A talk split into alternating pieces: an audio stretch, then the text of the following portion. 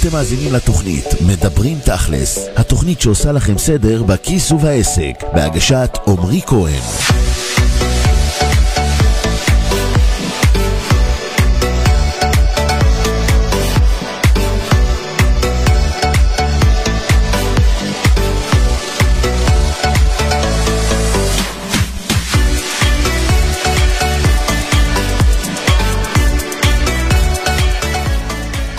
שלום לכל המאזינים ותודה שהצטרפתם אליי לעוד פרק בתוכנית מדברים תכל'ס. למי שלא מכיר, אני עומרי כהן, המנכ"ל והבעלים של תכל'ס ליווי עסקי בע"מ. אנחנו עוזרים לבעלי עסקים בארץ ובעולם להשיג לקוחות מהסוג שהם אוהבים, לסגור עסקאות במחירים שהם רוצים ולהרוויח יותר בזמן שהם עובדים פחות. אני גם מחברם של הספרים להצליח בגדול בעסק קטן, מדריך מעשי לבניית עסק משגשג ורווחי, ואיך לפרוש צעיר ועשיר, שלושים ושלושה שיעורים על כסף שבזכותם הפכתי למיליונר לפני גיל שלושים. מדי יום אני מפרסם סרטון חדש בערוץ היוטיוב שלי, אתם מוזמנים להציץ שם, עדיין לא עשיתם את זה, ומדי שלישי ב-שתים עשרה אני כאן ברדיו סול כדי לייעץ לכם תכל'ס ומניסיון אישי בנושאים כסף או עסקים. אם אתם רוצים לעלות לשידור כדי לשאול שאלה ולקבל עצה, אתם מוזמנים להתקשר ממש עכשיו לטלפון שמספרו אפס שלוש שש שבע שבע שלוש שש שלוש שש. אני חוזר, אפס שלוש שש שבע שבע שלוש שש שלוש שש. אני כאן רק עד אחת, אז תתקשרו עכשיו. ועכשיו אנחנו רוצים כבר לפתוח את התוכנית עם המאזין הראשון שלנו להיום, אז בואו נדבר עם... שלום, עם יני. עם יונתן. שלום יונתן, מה שלומך? ברוך השם, מעולה, מה שלומך? יופי, מצוין, מצוין. איך אתה? בסדר. רציתי uh, לשאול כמה שאלות בענייני uh, עסקים. כן, בבקשה. Uh, קודם כל, uh, אני שכיר, uh, ואני uh, הבנתי שצריך, uh, באמת בשביל להצליח, להקים עסק, כמובן להצליח כלכלית. Mm-hmm. רציתי לדעת... לא חייב אגב, אבל uh, אם אתה רוצה לעשות את מה שעשו יותר מ-שישים אחוז מהאנשים העשירים בעולם, אז כדאי שכן. הדרך המהירה. נכון. עכשיו, רציתי לדעת uh, דבר כזה. Uh, כל פעם אני מנסה לחשוב על רעיונות, ואני באמת לא מצליח למצוא על איזה מש, משהו מסוים שלהתחיל איתו. Uh, אני חשבתי למה שאתה אומר, שבאמת עסק צריך להיות משהו שאני אוהב לעשות, משהו שבוער בי, משהו ש, mm-hmm. שאני ממש רוצה. אז הגעתי למשהו מסוים. אוקיי. Okay. אני, אני אוהב מאוד להתעסק בכל מה שקשור ל... ל... נקרא לזה...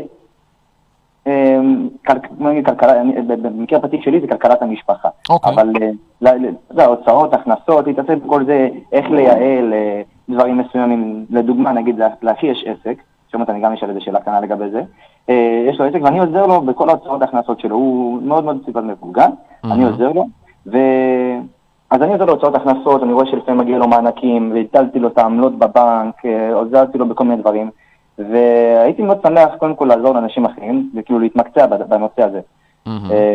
תראה איך אני יכול להתחיל בתחום הזה, באמת.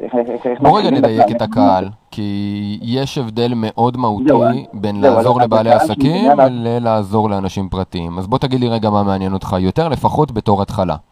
אז הקהל שאני פונה אליו זה יותר החבר'ה הצעירים, בוא נגיד חיילים משוחררים שלא יודעים עדיין מה הזכויות שלהם. אז אתה מדבר על אנשים פרטיים, לא בעלי עסקים. כן, לא בעלי עסקים. אוקיי. יותר באנשים פרטיים, אני אגיד שעדיין ממש הם לא יודעים אפילו את הבסיס. כי עדיין, אני יודע, אני בחור צעיר, אני כולה בן עשרים ושמונה. אז מה ההתלבטות שלך בעצם? למה לא פשוט ללכת וללמוד ייעוץ לכלכלת משפחה, להתמקד בקהל הזה, להקים עסק ולסגור עניין? זהו, אז אני ממש רוצה שתסביר לי, איך מתחילים, איך עושים דבר כזה? נגיד לקחתי את הקורס, אוקיי, איך מתחילים? אז קודם כל, תראה, יש שני דברים, יש מה שנקרא רכישת ידע מקצועי, זה דבר ראשון. הדבר השני זה רכישת ידע עסקי. ואחד הפערים שלצערי באמת בכל התוכניות המקצועיות שיש בארץ לפחות, זה פער שהוא מאוד גדול בין זה שמעניקים לך ידע מקצועי, אבל לא מעניקים לך ידע עסקי. וזו בעיה, כי יש הרבה מאוד אנשים שבסופו של דבר יוצאים עם התעודה, אבל תכל'ס אין להם שמץ של מושג איך להביא את הלקוחות הראשונים, או שפשוט רובם מוצאים את עצמם כשכירים בכל מיני עבודות כאלו ואחרות, אבל הם לא באמת מרוויחים את מה שמגיע להם. אז זה חיסרון שמבחינתי הוא לא רלוונטי, ואנחנו לא רוצים כמובן להגיע למקום הזה. אתה כן רוצה לפתוח עסק עצמאי משלך, כמו שאמרת בעצמך וכמו שאמרתי, זו באמת הדרך הטובה ביותר בשביל לבנות חופש כלכלי עבור עצמך, ועדיין אתה צריך לחלק את זה לשניים. החלק הראשון הוא קודם כל באמת לרכוש את הידע המקצועי, וזה קורס, זה מאוד פשוט, נכון? זה ברור. יפה, זה ברור. אתה הולך, לומד, מסיים את הלימודים, עושה פרקטיקום בין היתר, רואה שאתה באמת יודע מה לעשות כדי לעזור לאנשים להשיג את התוצאות שאתה רוצה ושהם רוצים, ואחר כך אתה מתחיל לבנות עסק. עכשיו, מה זה אומר להתחיל לבנות עסק? השאלה הראשונה, כמו ששאלתי אותך, היא להבין למי אתה רוצה לעזור, קודם כל. אז אם אתה אומר אנשים צעירים וכאלה שלא מודעים לזכויות שלהם או אנשים פרטיים, אחלה, זה מספיק טוב. אבל עכשיו תשאל את עצמך כמה שאלות. אחד, האם יש מספיק אנשים כאלו? התשובה היא? כן, מה? כן, בוודאי. האם אתה יכול להגיע לאנשים האלו דרך שיווק בערוצים כאלו או אחרים? כן. התשובה היא כן. האם האנשים האלה יהיו מוכנים לשלם לך מחירים שיעזרו לך להגיע לרמת ההכנסה שאתה רוצה? תשמע, זה מאוד אינדיבידואלי. זה תלוי... נכון, אבל תחשוב על השוק עצמו. תחשוב על חבר'ה צעירים שהשתחררו. אתה יודע מה רמת ההכנסה שלהם, בדרך כלל עבודות מזדמנות, וכאלו שהם לא מרוויחים יותר מדי מאשר שכר המינימום, וגם תחשוב עד כמה באמת יש כאלו שהם בשלים בשלב הזה, ללמוד את הדברים עוד לפני שהם מתנסים. אתה יודע, הטבע האנושי הוא קודם כל לעשות, לטעות, ואז לגלות שאתה צריך עזרה.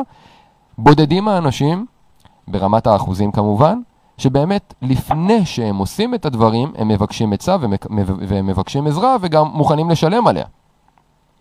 ולכן אתה צריך לחשוב קודם כל על, על העניין הזה. לצורך העניין, בתור קהל ראשוני, אני לאו דווקא הייתי הולך על הקהל הזה, ולא כי הקהל הזה לא רוצה, אלא כי פשוט ה, זה ידרוש ממך לתמחר במחירים שהם יחסית מאוד זולים לייעוצים כלכליים כאלו ואחרים, ואז אולי אתה יכול לחשוב על פורמט של ליווי קבוצתי או קורסים דיגיטליים, מה שכן רלוונטי לחבר'ה צעירים ויכול להיות רלוונטי, אבל תחשוב באמת האם הדברים האלו בפורמטים האלה יעזרו לך להשיג את התוצאות שאתה רוצה לעזור להם להשיג. לא בטוח שהתשובה היא כן, אבל זה כבר קשור למוצר שלך, וזה מאוד שונה ואינדיבידואלי, ואתה עדיין לא יודע מהו, כי עד שלא תסיים ללמוד, אתה לא יודע להרכיב אותו. אבל השאלה הראשונה היא באמת קודם כל למי אתה רוצה לעזור, וראית מה הפרמטרים שבעצם שאלתי אותך לגביהם, ולכן אתה צריך לשאול את עצמך את אותם הדברים, כשאתה תחליט על נישה, מה שנקרא, כזו או אחרת. אחר כך, תשאל את עצמך מה הבעיה שאתה פותר לאנשים האלו.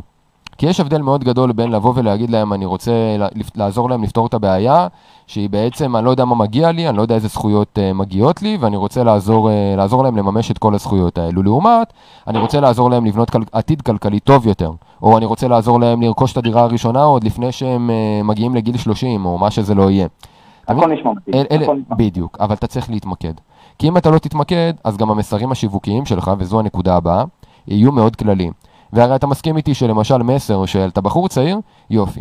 רוצה לרכוש דירה בגיל צעיר באופן יחסי, רוצה להתנהל נכון, חושב על העתיד הכלכלי שלך, רוצה להגיע למצב שבו אתה יודע איך להתנהל נכון ולא כמו ההורים שלך לצורך העניין, שאולי לא הגיעו למה שאתה רוצה. אתה מבין שכל המסרים האלו הם נכונים, אבל הם מאוד מבלבלים, ואם בסוף יש מישהו אחד שמסר אחד כן היה רלוונטי לו, אם היית מאבד את המסר הזה, זה היה מושך אותו הרבה יותר מאשר אם היית מדבר לכולם. לכן זו גם אחת הבעיות של רוב בעלי העסקים. הם רוצים את כולם, והם מדברים לכולם, ובגלל זה הם מושכים אף אחד. ברגע שאתה יודע מי אתה רוצה למשוך, זה לא אומר שאתה מוותר על כל יתר האנשים האלו לתמיד. אבל זה אומר שאתה מוותר עליהם עכשיו.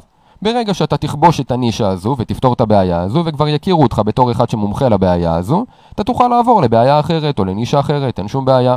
אפשר לאכול את כל ההוגה רק ביס ביס, ולא ביחד. זה לגבי הדברים האלו של הנישה והמסרים השיווקיים. אחר כך אתה חושב איפה האנשים האלה נמצאים. איפה הקהל הזה נמצא? זה תלוי כבר בערוצי השיווק השונים, זה יכול להיות באינסטגרם, ביוטיוב, בפייסבוק וכדומה. עוד פעם, צריך להפין את הקהל כדי להבין מה הערוצים המדויקים, אבל זה מה שאתה צריך לחשוב קודם כל, באיזה ערוצים הקהל הזה נמצא. וברגע שאתה מבין באילו ערוצים אתה צריך לשווק, השאלה הבאה היא, איך אתה מושך אותם משם? מה זה אומר? אתה צריך לבנות מה שנקרא משפך. שמעת על זה? שמעתי גם, משפך שיווקי. יפה.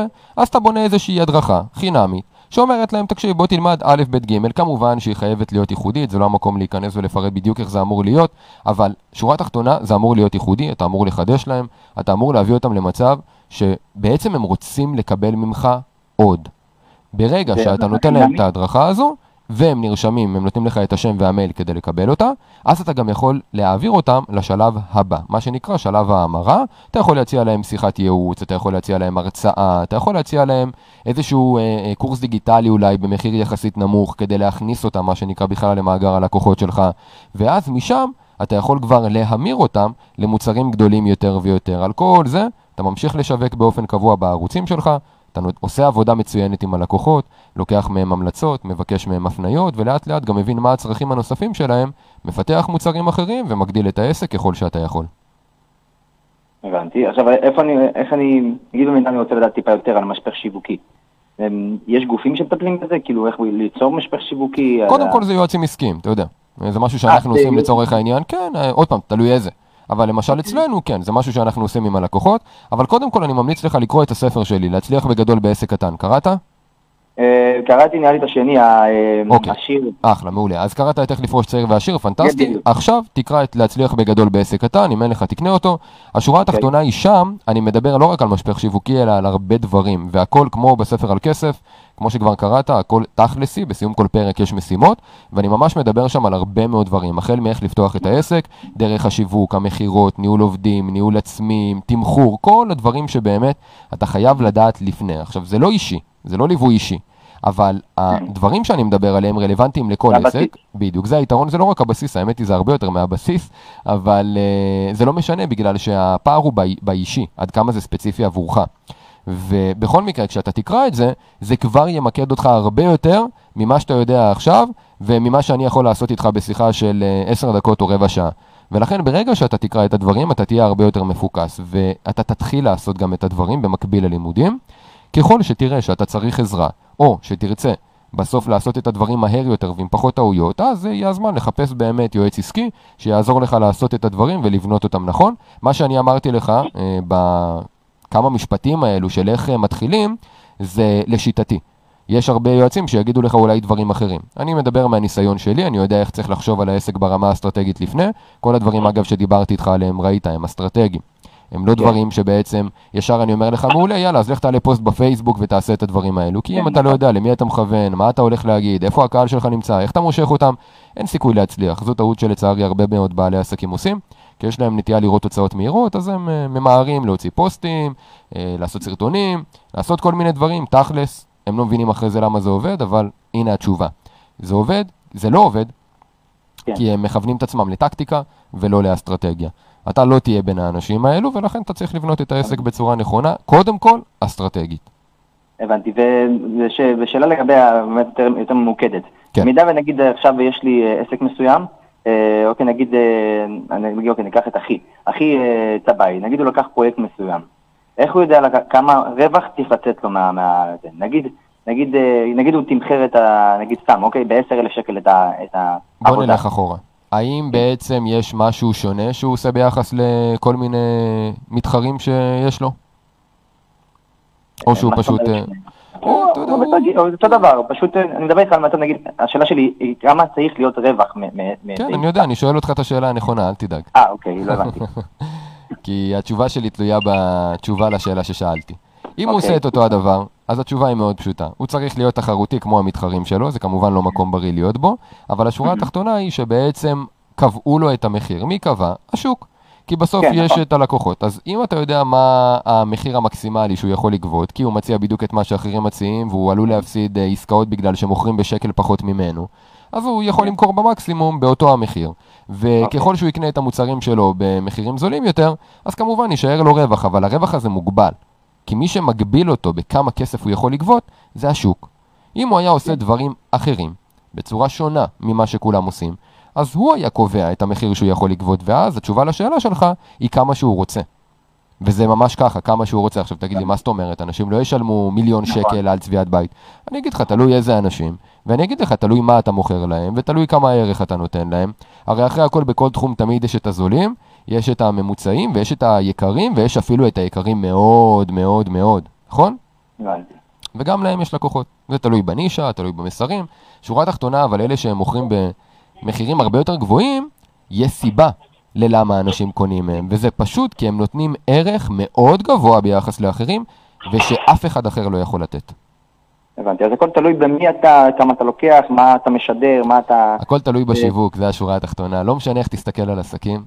תמיד הכל תלוי בשיווק. כי השיווק זה אומר להבין את הצרכן, השיווק אומר לדעת מה להגיד לו, השיווק אומר איך אתה גורם לו להבין שאתה ייחודי במה שאתה עושה, איך אתה מושך אותו לקנות דווקא ממך ולאו דווקא בגלל המחיר, איך אתה גורם לו להישאר לקוח שלך, איך אתה גורם לו להביא אליך עוד הפניות ועוד המלצות. כל הדברים שאמרתי זה שיווק, ותחשוב על כל הדברים שאמרתי, זה בדיוק מה שהופך עסק למצליח. לכן עסק מצליח זה בעל עסק שיודע לשווק כמו שצריך.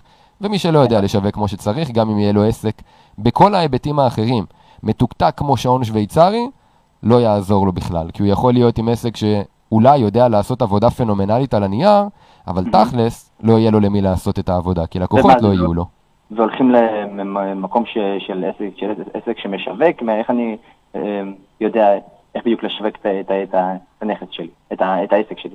בדיוק כמו שאמרתי לך קודם, אתה מתחיל להבין מי הקהל שלך, מה חשוב לקהל הזה כדי שתדע מה להגיד בפרסומים שלך, איפה הקהל הזה נמצא, ואיך אתה מושך אותם, ואיך אתה מושך את הקהל הזה מהערוצים האלו לתוך תהליך המחירה שלך. עכשיו למוצרים זה שונה לחלוטין, מפאת קוצר זמן לא נוכל להיכנס גם לזה, כי מה שדיברתי איתך עליו קודם זה יותר קשור לנותני שירותים.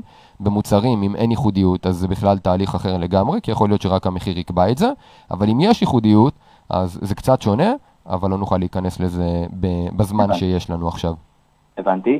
ודבר אחרון קטן, מס הכנסה לוקח לעסק מורשה מההכנסה, נכון? לא מהרווח. הוא לוקח, הוא לוקח לי מס, מההכנסה, נגיד, הכנסתי באותו חודש חמישים אלף, הוא לוקח לי, סכום משם כמובן לפי המדרגות. בניקוי ההוצאות שבעצם מוצאת, נכון, מה שמוכר. זאת אומרת שבסוף שנה הוא מחזיר לי את ההחזרים אחרי שהתרתי על ה... אם אתה משלם מקדמות. יש לך אפשרות לשלם מקדמות, ויש לך אפשרות לא לשלם מקדמות, ואז לשלם את הכל בסוף שנה. יש יתרונות וחסרונות לכל אחת מהדרכים האלו. אם אתה משלם מקדמות, אז אולי בסוף שנה באמת לא רק שתקבל החזר, אלא אתה גם מתכנן את עצמך חודשית נכון יותר. ואם אתה מחליט לשלם בסוף שנה, אז כל חודש יש לך יותר תזרים מזומנים, אבל אתה צריך בעצם להישאר מספיק חכם כדי לחסוך את כל הדברים האלו, ובסוף השנה לא להגיע למצב שדורשים ממך עשרות אלפי שקלים או מאות אלפי שקלים, ואתה לא יודע מאיפה להביא אותם. לא כל כך הבנתי, מה זאת אומרת המקדמות? אני נגיד עכשיו, איך קיבלתי משכורת מאיזה... כשאתה פותח עסק או מדי שנה, אתה מעדכן את רואי החשבון, מה לפי דעתך תהיה ההכנסה הצפויה. ולפי ההכנסה הצפויה הזו, מס הכנסה קובעים לך מקדמות. בעצם, הרי מס הכנסה לא יודע כמה אתה תכניס באמת עד סוף השנה, ומס הכנסה עושה חישוב שנתי, לא חודשי. ולכן אתה משלם מקדמות, כי אתה אומר, לפי דעתי בחודש ממוצע אני אכניס X. אם אתה אומר חמישים אלף לצורך העניין, אז אתה תשלם מקדמות בגובה של חמישים אלף שקל הכנסה. אחר כך, אם צריך לקבל החזר, תקבל אותו בסוף השנה, ואם תצטרך להוסיף, אז תוסיף. יש אנשים שאומרים, אני לא רוצה לשלם מקדמות, ואז בסוף השנה, אחרי שמס הכנסה עושה את החישוב, הוא אומר להם כמה מס הם צריכים לשלם על כל ההכנסה השנתית שהייתה להם. מצד אחד עוד הפעם, היתרון הוא שיש לך יותר תזרים חודשי, החיסרון הוא שאתה צריך לחסוך בעצמך, ולהגיע למצב שבסוף השנה יש לך את כל הכסף לשלם את מה שאמרו לך. הבנתי, אז במידה ואני נותן מקדמות. כן, רוב בעלי העסקים דוגלים בשיטה של המקדמות, כן. הבנתי. טוב, אוקיי, בסדר גמור. תודה רבה רבה. מעולה, בשמחה. אז עניתי על השאלות שלך, אתה יודע מה לעשות, אתה יודע מה הצעד הבא? כן. יופי. תודה רבה רבה. בשמחה יונתן, שיהיה לך הרבה בהצלחה, ולך תעזור לאנשים, אתה יודע, לחיות חיים כלכליים טובים יותר, נשמע שזה הכיוון שלך. כן, דרך אגב גם נתתי לאחי, זה שאני עוזר לו, את המספר שלכם, אם מישהו פרצה איתכם קשר, אז מאמין שאתם תעזרו לו גם. בשמחה, בשמחה, תודה רבה, מעריך את ההפניה. יופי, שיהיה לך הרבה בהצלחה יונתן, ונשתמע בהמשך. תודה רבה. בשמחה, בשמחה. תראו, העניין הזה של עסקים והצלחה בעסקים, באמת הוא, הוא לא פשוט. כי הרי אנחנו יכולים לעשות הכל. אנחנו באמת יכולים לעשות כל מה שאנחנו רוצים, אבל חשוב לעשות את הדברים הנכונים. ומה שנתתי לכם פה, בשאלות המנחות ששאלתי את יונתן, לגבי איך לחשוב בכלל על פתיחת עסק, אלה שאלות שיכולות להועיל גם לכם מאוד, אם גם אתם נמצאים בשלב הזה.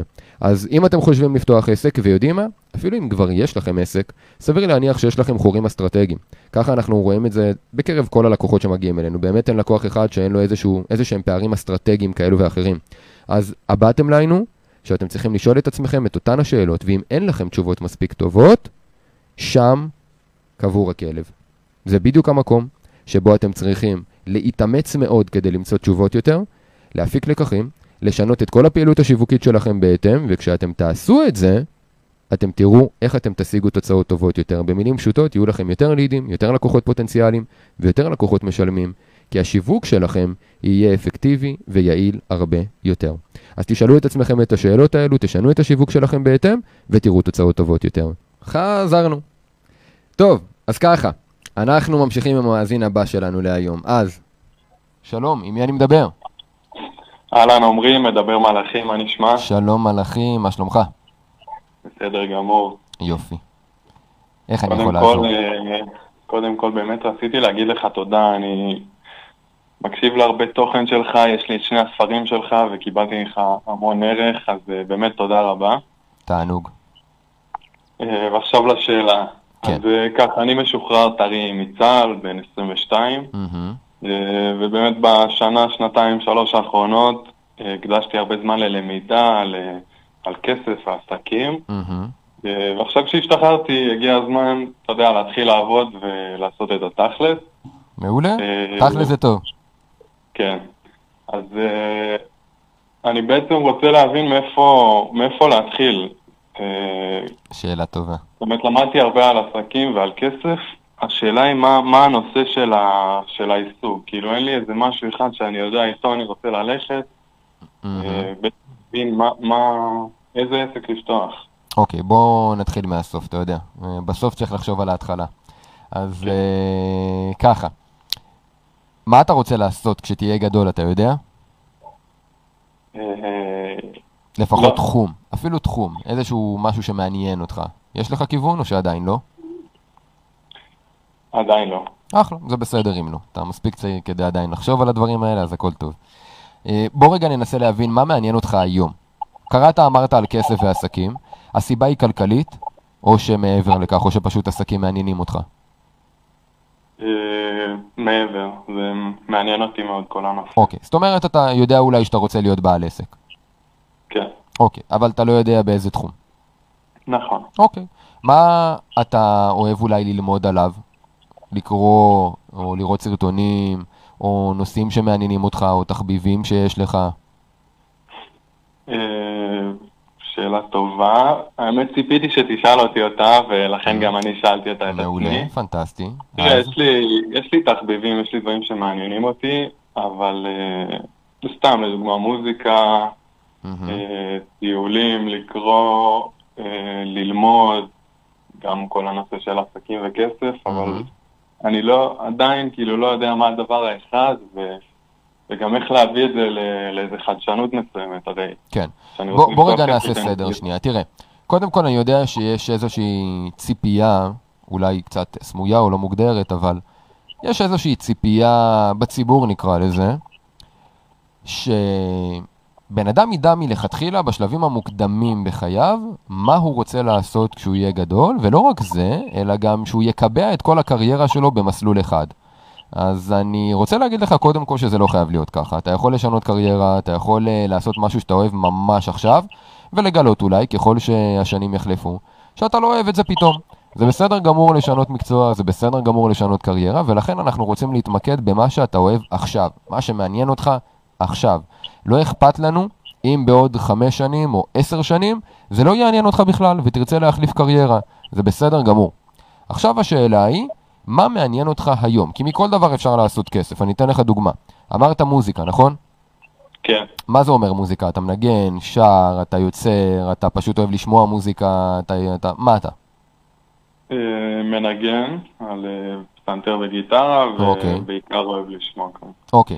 אז אתה מסכים איתי שלמשל אתה יכול ללמד אנשים איך לנגן בפסנתר או בגיטרה ולעשות מזה כסף, נכון? אני מסכים, אני מרגיש שאולי הרמה שלי לא מספיק גבוהה בשביל... נכון, אבל אתה מסכים איתי גם שהרמה שלך יותר גבוהה מאנשים אחרים שעוד לא הגיעו לרמה שלך, נכון?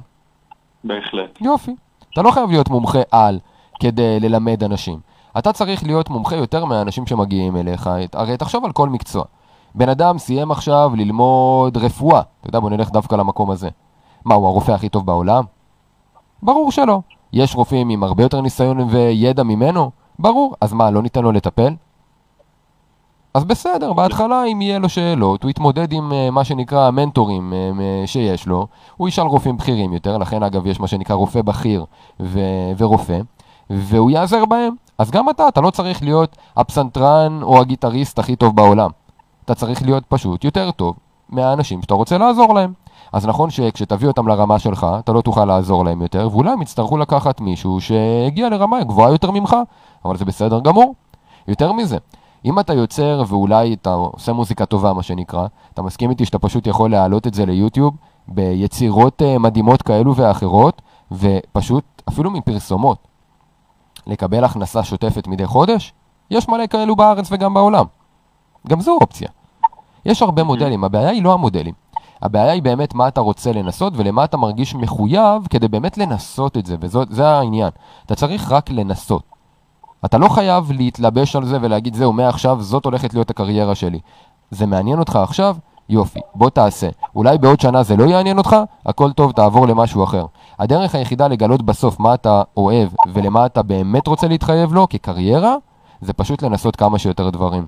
זאת עוד נקודה חשובה. יש הרבה צעירים שתמיד שואלים את עצמם מה אני רוצה לעשות, מה אני רוצה לעשות, והם לא מוצאים תשובה, ואז הם מתברברים מתוך ציפייה למצוא באמת מלכתחילה את הדבר האחד.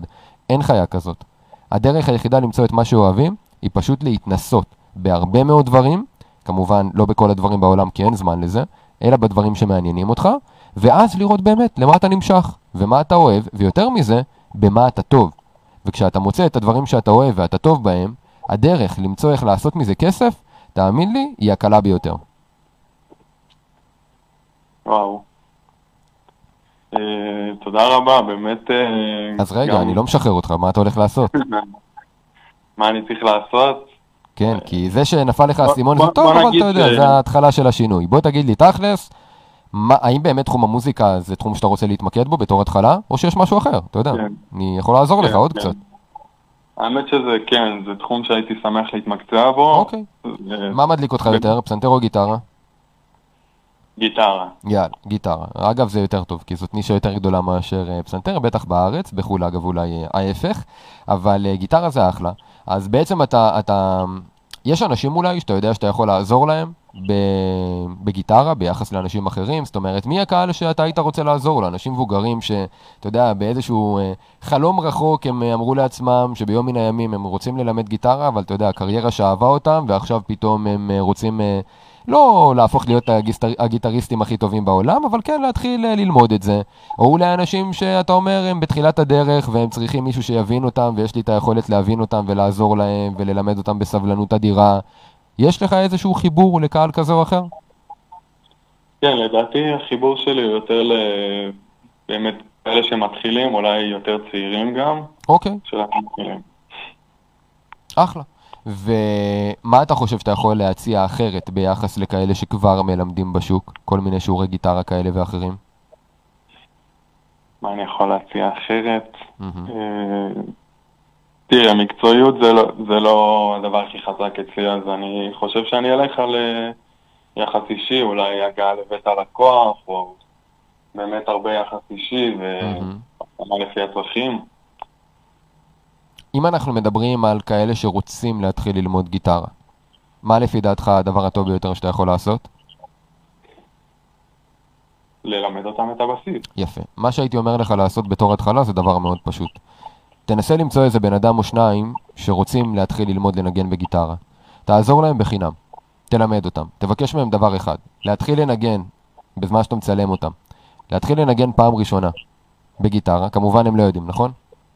כן. אז איך זה יישמע? על הפנים. לא משהו, בלשון המעטה, נכון? ואז אני רוצה שתלמד אותם אפילו, אתה יודע, בשיעור אחד, כמה דברים קטנים, שאפילו יוכלו לנגן בית מאיזה שיר. ואז, בסיום השיעור, תקליט את כל השיעור הזה. תקליט את כל השיעור. זה יכול להיות, אגב, אתה יודע, במצלמה פשוטה, זה ממש לא, לא עניין טכני מורכב. ואז אני רוצה שתצלם אותם בסוף השיעור, איך הם מנגנים. ואתה תדאג להביא אותם למצב שבן אדם שיראה את זה יגיד, אני לא מאמין שזה קרה בשיעור אחד. אם אתה תעשה דברים כאלה ואחרי זה אתה אפילו תפרסם את זה, שלא משנה אם זה יהיה בפייסבוק, ביוטיוב, בכל מיני פורומים שקשורים לגיטריסטים וכדומה, אתה תראה איך אנשים יימשכו לזה, כי אתה בעצם מראה להם את המצב שלהם היום, את המצב שהם רוצים להגיע אליו, כמו דיאטה לצורך העניין, אתה יודע, לפני אחרי, אותו סיפור. אתה בעצם תראה לאנשים מה הם יכולים להשיג בפגישה אחת, ואז אתה תוכל להביא אותם אפילו לשיעור ניסיון. ומהשיעור ניסיון הזה, תוכל למכור להם גם שיעורים קבועים. זה יהיה בתור הבסיס. אחרי זה אתה תוכל לחשוב גם מה ייחודי בקהל שלך. אני לא רוצה להעלות אותך כרגע במקום הזה, כי זה באמת אתה רק בתחילת הדרך וצריך להתחיל להתנסות קודם כל, אז זה בסדר להשאיר שנייה את הבידול, מה שנקרא, בצד. אבל תתחיל פשוט בללמד אנשים, תראה שבאמת אתה מתחבר לזה ואוהב את זה. לפעמים, אגב, אנחנו עושים דברים ומגלים מאוד מהר שאולי אנחנו חשבנו שאנחנו אוהבים את זה, אבל אנחנו מגלים מאוד מהר שלא. זה, אני קורא לזה מבחן נסיעה.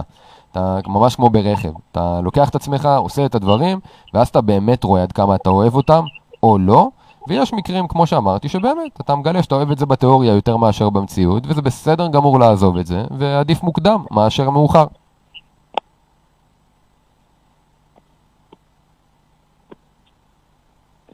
אתה איתי? כן, כן. אני שומע שקט, זה אומר שאתה חושב. בטח, כן. מעולה. אז זה מספיק ממקד אותך לשלב הזה?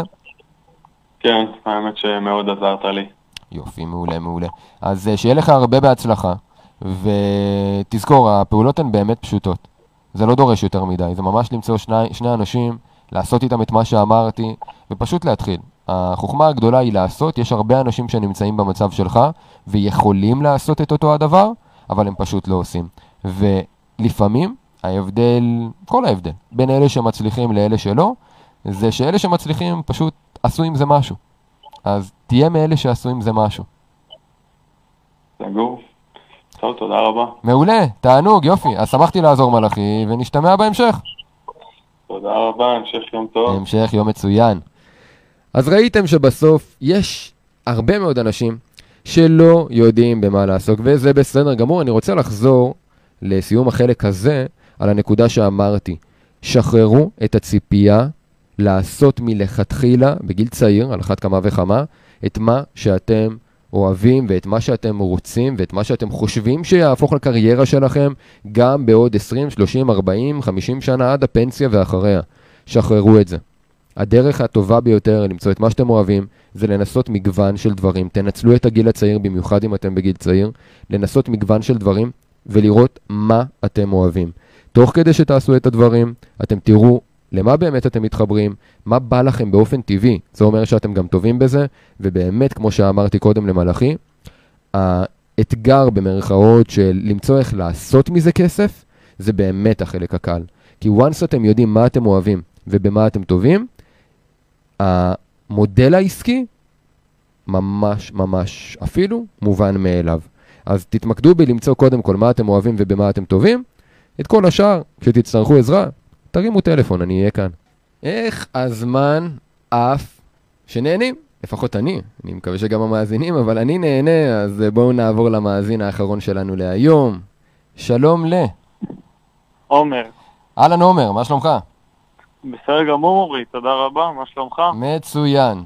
איך אני יכול לעזור? קודם כל אני אתחיל בתודה רבה על הסרטונים שאתה מעלה ביוטיוב, אני נהנה לצפות יום אחר יום בהם. בכיף. זה ממש תורם לידע שלי. בכיף, בכיף. והשאלה שלי היא כזאתי, אני עכשיו חייל בצבא, mm-hmm. אוקיי, אני עושה יומיות, ויש לי חלום, ומכמוך מבין בעסקים, והחלום שלי הוא מגרש מכוניות, משארית. Mm-hmm. עכשיו, בזמן הצבא, אה, הזמן, יש לי זמן לעבוד וכאלה, mm-hmm. ואני כמובן גם עובד תוך כדי, ולומד על התחום, ספרים, אה, קורסים, אה, אבל איך באמת אני יכול לקדם את החלום שלי שלב אחד קדימה? אז בוא תגיד לי רגע בצורה יותר ספציפית, מה החלום שלך בדיוק? מה זה אומר מגרש מכוניות? מגרש מכוניות, זאת אומרת, Uh, באמת להזכיר לאנשים uh, מכוניות, לקנות okay. אותם, לשפט אותם, uh, כמובן... Uh, אתה מדבר על מה שנקרא uh, מכוניות להשכרה, או אולי פשוט uh, לקנות, להשביח ולמכור סטייל uh, מסחר בנדלן? Uh, כן, אפשר, אפשר לקרוא לזה ככה, זה כל מיני סוגים ופלטפורמות שאפשר uh, לבחור במכוניות ככה. אוקיי. Okay. Uh, באמת הנפוצה ביותר זה כמו ליסינג ותשלומים, שאתה פשוט okay. גובה ביותר יקר את המחיר בגלל המימון שאתה מביא ללקוח. אוקיי. Okay. איך נולד החלום הזה? Uh, האמת, מהרבה הרבה התחיל כאילו שהייתי ילד קטן, כשהייתי באמת uh, רואה את המכוניות ומתחיל ממש להכיר מגיל מאוד קטן את הסוגים. הייתי עובר ברחוב ואומר, וואי, איזה רכב יפה, והייתי בודק עליו מה הנתונים שלו, איזה חברה הוא, ובאמת לאט לאט גדלתי לתוך זה. וממש התחלתי לאהוב את התחום. אוקיי, ויצא לך אולי פעם לעבוד במגרש מכוניות? לא. אוקיי. כי גם הגיל שלי לא אפשר לי כל כך. אבל היום אתה יכול. מה? היום אתה יכול. כן, זהו. עכשיו אני יכול, בגלל הקורונה והצבא, אז קצת יותר מקשה עליי למצוא באמת מקום שיקבל אותי. כן, אבל אתה יודע, הקורונה אנחנו בסוף שלה, וגם רוב המגבלות עכשיו כבר ירדו, ואם אתה אומר שאתה יכול לעבוד במסגרת הצבא, כמו שאמרת קודם, אז עכשיו זה לא משהו שאתה לא יכול לעשות. אני מסכים איתך, אבל כמו שאמרתי קודם, הדרישות להרבה סוכנות רכב הן באמת גדולות. אתה צודק, הגדולות, אבל אף אחד לא ביקש ממך להתחיל עם הגדולות. אתה יכול הרי להתחיל קודם כל עם מגרש רכב, גם עם זה של מישהו עצמאי, קטן. זה לא משנה, כל הרעיון הוא שתחווה את העבודה עצמה. כי החלום שלך הוא נפלא, הוא מצוין, כל חלום מבורך. הנקודה היא שאין סיבה לבוא ולתכנן דברים, עוד לפני שחווית את זה בתכלס, הרי אתה לא יודע באמת מה זה אומר לנהל מגרש מכוניות, אתה לא יודע איך תהיה לך עבודה עם האנשים, אתה לא יודע מה זה אומר מעבר לחלום הזה שיש לך של לקנות רכב, להשביח, למכור או להשכיר או מה שזה לא יהיה. אתה לא מכיר את כל הפרוצדורה, ותמיד הדרך הכי טובה היא קודם כל להיכנס לעסק שאתה רוצה להקים, במיוחד אם אתה לא יכול להתחיל לעשות את זה במשרה מלאה נקרא לזה. אז דווקא בתקופת הצבא, אם אתה תעבוד באיזשהו מגרש מכוניות, קטן, בינוני, זה לא משנה, אל תחשוב על החברות הגדולות, לא רלוונטי. לך למגרש רכב קטן. ככה גם יהיה לך יותר אפשרות לקחת על עצמך דברים ולהיות יותר בקשר עם הלקוחות ולהיות מעורב יותר עם בעל העסק בכל הפרוצדורה שהיא לא רק שירות לקוחות אלא במחירות ובשיווק ובניהול ובפיננסים.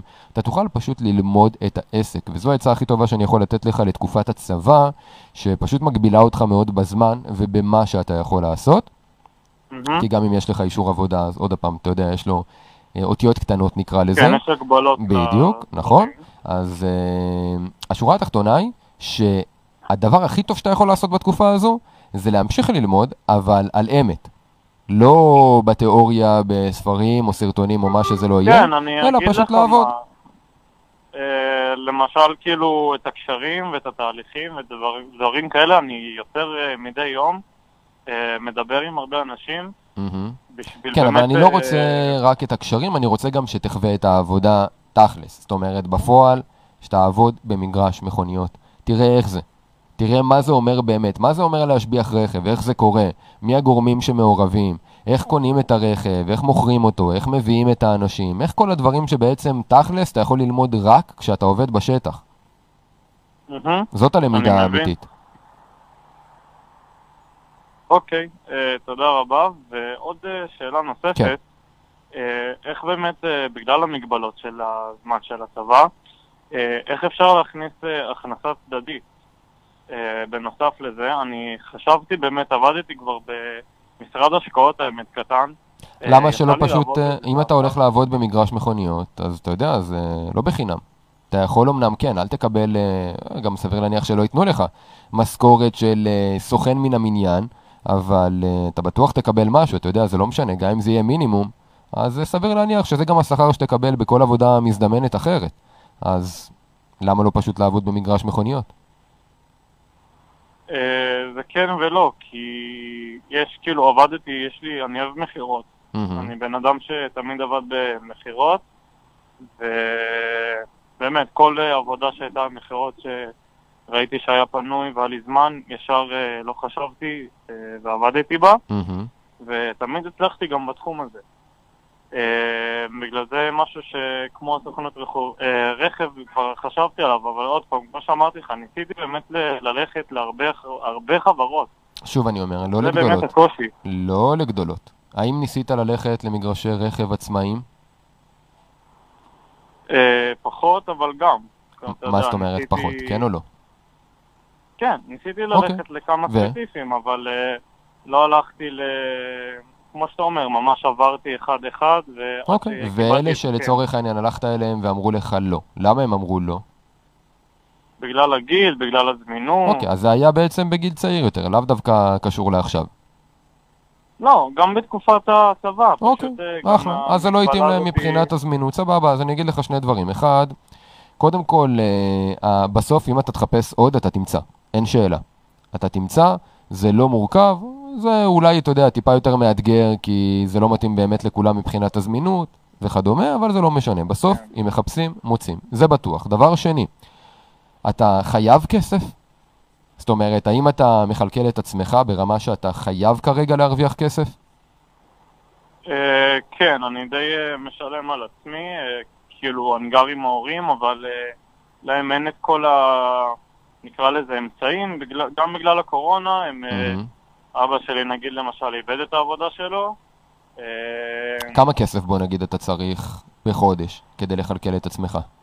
הרי אתה בצבא. אז תכלס, כמה כסף אתה כבר מוציא? אני משתדל, אתה יודע, כמה שפחות, באמת לחסוך את הכסף וגם לממש את החלום. תחשוב על החודש העבר. כמה הוצאת? אוקיי. בסביבות...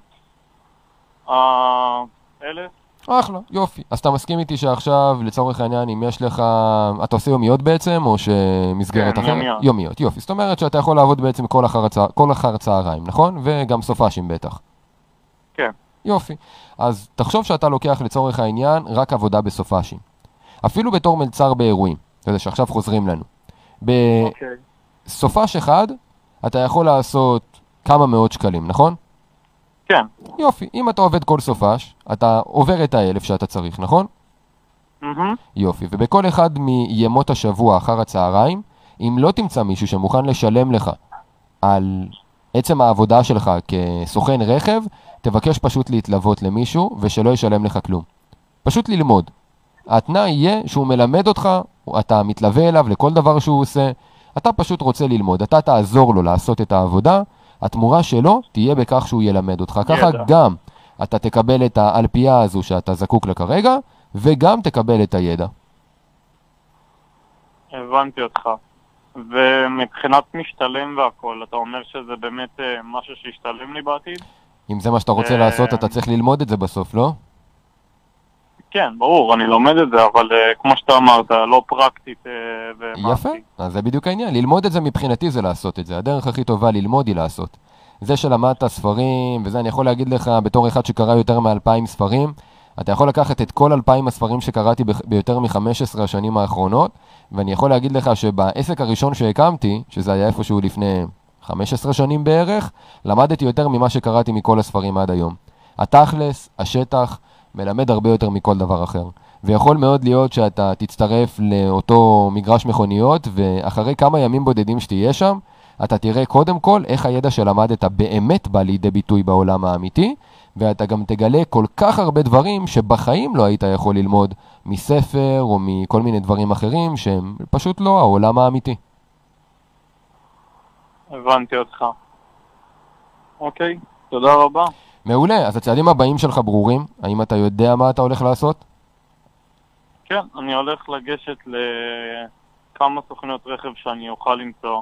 Mm-hmm. קודם כל לנסות מן הסתם להתקבל לעבוד שם כשכיר שם. Mm-hmm. באמת כסוכן מחירות או בשיווק. בדיוק. תראה, ואמרת שאתה אוהב מחירות, אז אתה יודע, בסוף זה באמת עניין של איך אתה מוכר את עצמך. אני עדיף מחירות, כמו שאמרתי. כן, אני רק אומר... באמת התחום שאני גם חזק בו. נכון, אני רק אומר שכשאתה תלך לכל מיני מגרשים ויגידו לך לא, זה הגיל, זה הזמינות, זה כל הדברים האלו, אמרת שאתה אוהב מחירות, אז אתה מבין שכשמישהו אומר לך זה הגיל, זה הזמינות שלך וכל מיני דברים כאלו, זה לצורך העניין טיפול בהתנגדויות מחירה. אז אתה צריך פשוט לדעת איך להגיב לדברים האלו, ו... פשוט למכור את עצמך. אין uh, משפט uh, טוב יותר ומדויק יותר. פשוט למכור את עצמך, ואם אתה איש מחירות טוב, אז אתה יודע, אתה תצליח. כן, תודק לגמרי. מאה אחוז. מעולה, יופי. אז אני שמח שעזרתי לך. אני שמח שאתה מפוקס יותר, ממוקד יותר, ויודע מה אתה הולך לעשות, ועכשיו אתה יודע מה נשאר לך לעשות. כן, ליישם בשטח. בדיוק, רק לעשות את זה. תודה רבה עומרי. מעולה, בכיף, בכיף, בכיף. אז שיהיה לך הרבה הצלחה. בכיף, בכיף. תראו, העניין הזה של ללמוד ולעשות, אני חייב לדבר איתכם עליו. בממש שתי דקות שנותרו לנו ככה עד לסיום השידור. העניין הזה של הלמידה הוא חשוב. אני יודע, תאמינו לי, בתור אחד שקורא יותר משני ספרים כל שבוע, עושה את זה כבר יותר מ-חמש עשרה שנים, אני יכול לומר לכם שללמוד זה חשוב, זה קריטי, זה תנאי להצלחה. תנאי להצלחה. מי שלא לומד, לא יצליח, נקודה. אבל, למידה ללא עשייה לא שווה בכלל. אם אתם רק לומדים ונראה לכם שזה מה שמספיק לכם כדי להצליח בעולם האמיתי, אתם טועים. עכשיו אתם יכולים להקשיב לי ולהבין את זה מעכשיו, ולפעול בדרך יותר תכלסית, נקרא לזה ככה, או שאתם יכולים ללמוד בדרך הקשה. אתם יכולים ללמוד, ללכת לעולם האמיתי ולגלות שכל מה שלמדתם נכון, אבל רחוק מאוד מהעולם האמיתי. אתם חייבים לעשות. הדרך הכי טובה ללמוד היא לעשות. וקיצור דרך מוכח להצלחה, זה ללמוד ממישהו שעשה את מה שאתם רוצים. לכן גם אם החלום שלכם בתור חבר'ה צעירים, וביום מן הימים להיות בעלי עסקים מצליחים, זה בסדר לעבוד כמה שנים בתור שכירים בסוג העסק שאתם רוצים לפתוח. תאמינו לי שאתם תלמדו הרבה יותר מאשר אם אתם תקראו ספרים או תנסו בעצמכם. זה בסדר להשקיע. זאת הלמידה האמיתית.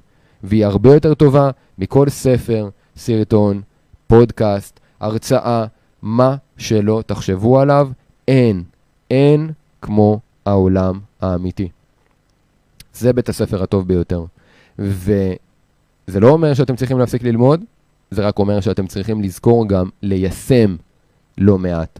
ברגע שאתם תיישמו את הדברים, אתם גם תצליחו. כי מלמידה לבד, אתם כבר יודעים, לא יוצא כלום. אז עד כאן להיום. תודה למאזינים שעלו לשידור, ותודה לכם על שהייתם איתי בעוד פרק בתוכנית מדברים תכל'ס. כדי לקבל ממני עוד, חפשו אותי בגוגל, צפו בי ביוטיוב, והאזינו לי בספוטיפיי. אני עומרי כהן, נתראה בשבוע הבא.